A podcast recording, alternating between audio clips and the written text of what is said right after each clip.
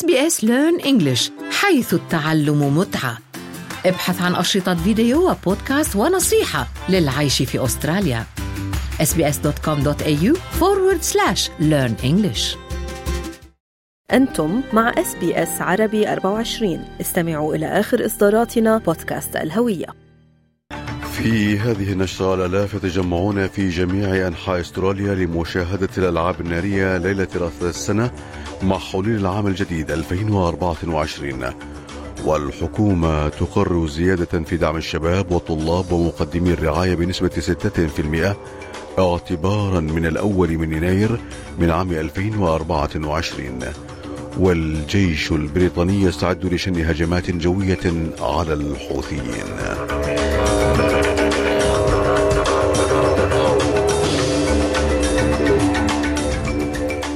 على التميم يحييكم وإليكم تفاصيل النشرة. تجمع عدد كبير من الأشخاص في جميع أنحاء أستراليا للاحتفال بليلة رأس السنة الجديدة حيث اصطف البعض في سيدني واحتشدت الحشود على درجات دار الأوبرا في سيدني لمشاهدة عروض الألعاب النارية ليلة أمس الأحد. وقد حضر آخرون أيضا من مدن أخرى في أستراليا إلى سيدني وأيضا من جميع أنحاء العالم بما في ذلك الدنمارك وألمانيا وهولندا والصين لمشاهدة العروض النارية المميزة فيما قدم الحاضرون تمنياتهم القلبية بالعام الجديد. To everyone be considerate and you'll be kind to others and people will be kind to you that's it I started to just change it up, start a new year, looking different, everything different, and why not? I'm just starting uni, so I have high expectation for my school life and everything else going on good in my life. Yes.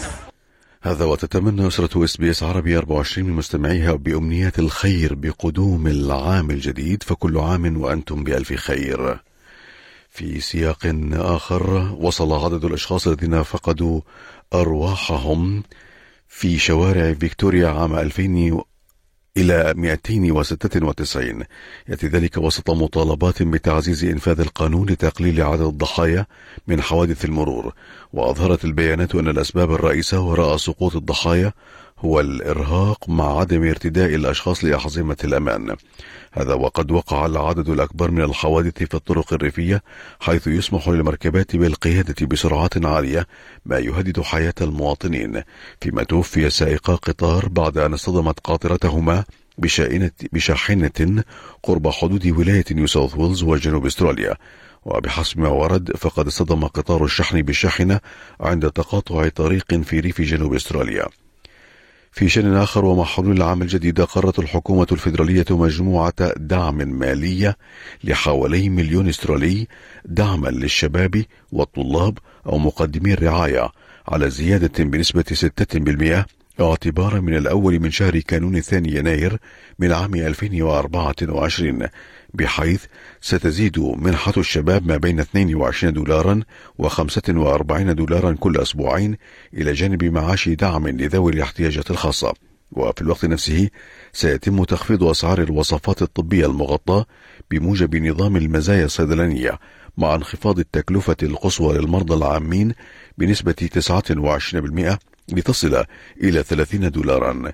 فيما اعتبرت الرئيسة التنفيذية للمجلس الأسترالي للخدمات الاجتماعية كاساندرا جولدي قائلة إن هذا الدعم لا يعتبر كافيا في ظل غلاء المعيشة. Look, every dollar will help people who are severely financially distressed, but we need a much bigger package of relief for people on low incomes. We should be cancelling those stage three tax cuts. Uh, we cannot afford them. We need those dollars to be going to people who really need them, not people on the highest incomes in the country. في شأن آخر أفادت صحيفة التايمز البريطانية اليوم بأن الجيش البريطاني يستعد وينسق مع الولايات المتحدة لشن هجمات جوية على أهداف حوثية في اليمن. وأوضح المصدر أن الجيش البريطاني سينضم إلى الولايات المتحدة وربما دولة أوروبية أخرى لإطلاق وابل من الصواريخ ضد أهداف مخططة مسبقا إما في البحر أو في اليمن نفسه حيث يتمركز الحوثيون. وأشارت الصحيفة إلى أنه من المتوقع أن تصدر المملكة المتحدة والولايات المتحدة بالساعات المقبلة بيانا يحذر الحوثيين من التوقف عن مهاجمة السفن التجارية أو مواجهة القوة العسكرية للغرب هذا وتتخوف دول العالم من احتمال حدوث آثار اقتصادية كبيرة إذا استمر تعطيل الشحن الذي يمر عبر أحد أهم طرق التجارة البحرية في العالم. في سياق آخر تجمع آلاف الإسرائيليين في تل أبيب للاحتجاج على تعامل الحكومة مع الحرب المستمرة في غزة والدعوة إلى انتخابات جديدة. فيما هاجم المتظاهرون حكومة رئيس الوزراء بنيامين نتنياهو مطالبين باتخاذ إجراءات لإعادة بقية الرهائن إلى الوطن فيما وصف الرائد في الجيش الإسرائيلي جالتسور نتنياهو بأنه أكبر تهديد لأمن إسرائيل It is true that the state of Israel has many enemies and threats, but unfortunately today, Prime Minister Netanyahu and his continued rule is the most significant existential threat to our country and our society. وفي وقت سابق توقع رئيس الوزراء الإسرائيلي في حديث تلفزيوني مباشر أن تستمر الحرب مع حماس لأشهر عديدة أخرى فيما قتل 48 فلسطينيا على الأقل في قصف ليلي على مدينة غزة ولا يزال عديدون تحت الأنقاض فيما قال شهود إن ضربة أخرى قتلت 20 شخصا كانت تؤويهم جامعة الأقصى في غرب مدينة غزة. هذا وقد قتل وزير الأوقاف والشؤون الدينية الأسبق يوسف سلامة يوم الأحد بغارة إسرائيلية على منزله في قطاع غزة فيما قتل 170 جنديا إسرائيليا داخل غزة وفق الجيش فيما أعلن. وفق الجيش. وعلى الجانب اللبناني أكد نائب الأمين العام لحزب الله نعيم قاسم أثناء كلمة أمام جمع من مناصريه في العاصمة اللبنانية بيروت قال إن إسرائيل ليست في موقع أن تفرض خياراتها فيما يتعلق بوجوده في جنوب لبنان مع طرحها لطروحات تتعلق بشمال فلسطين وجنوب لبنان. هذا وتشهد الحدود الإسرائيلية اللبنانية تصاعدا في وتيرة القصف بين حزب الله والجيش الإسرائيلي منذ اندلاع الحرب بين إسرائيل وحماس في السابع من تشرين الأول أكتوبر.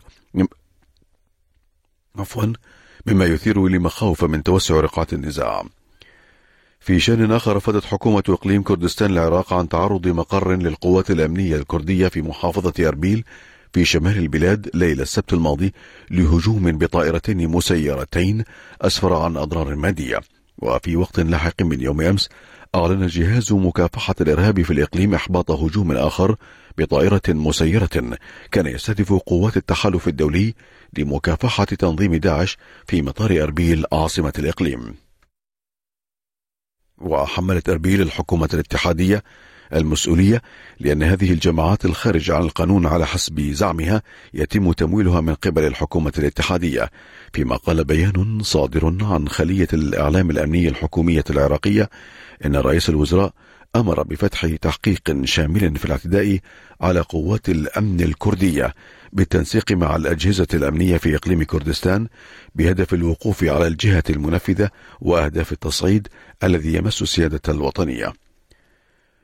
في شأن عالمي أعلنت ملكة الدنمارك مارغريت الثانية اليوم اعتزامها التنازل عن التنازل عن العرش لتفسح الطريق لابنها ولي العهد الأمير فريدريك يوم الرابع عشر من هذا الشهر. والذي يوافق الذكرى الثانية والخمسين لاعتلائها العرش حينما كانت في الحادية والثلاثين من عمرها بعد وفاة والدها الملك فريدريك التاسع.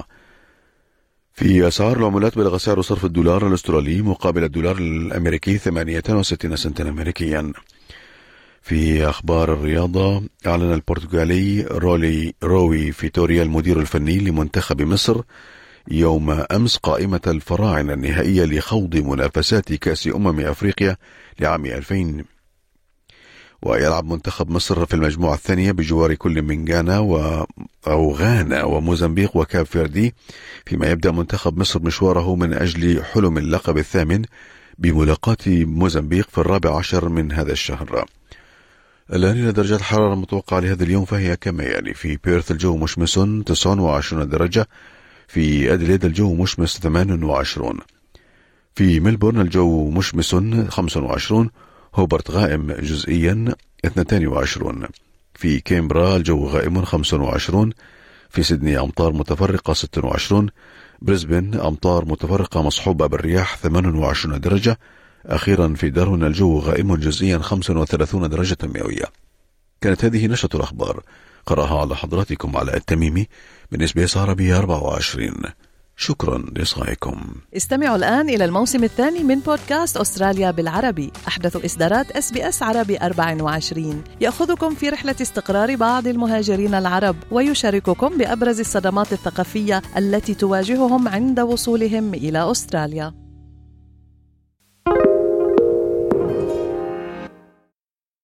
استمعوا الآن إلى الموسم الثاني من بودكاست أستراليا بالعربي. أحدث إصدارات إس بي إس عربي 24 يأخذكم في رحلة استقرار بعض المهاجرين العرب ويشارككم بأبرز الصدمات الثقافية التي تواجههم عند وصولهم إلى أستراليا.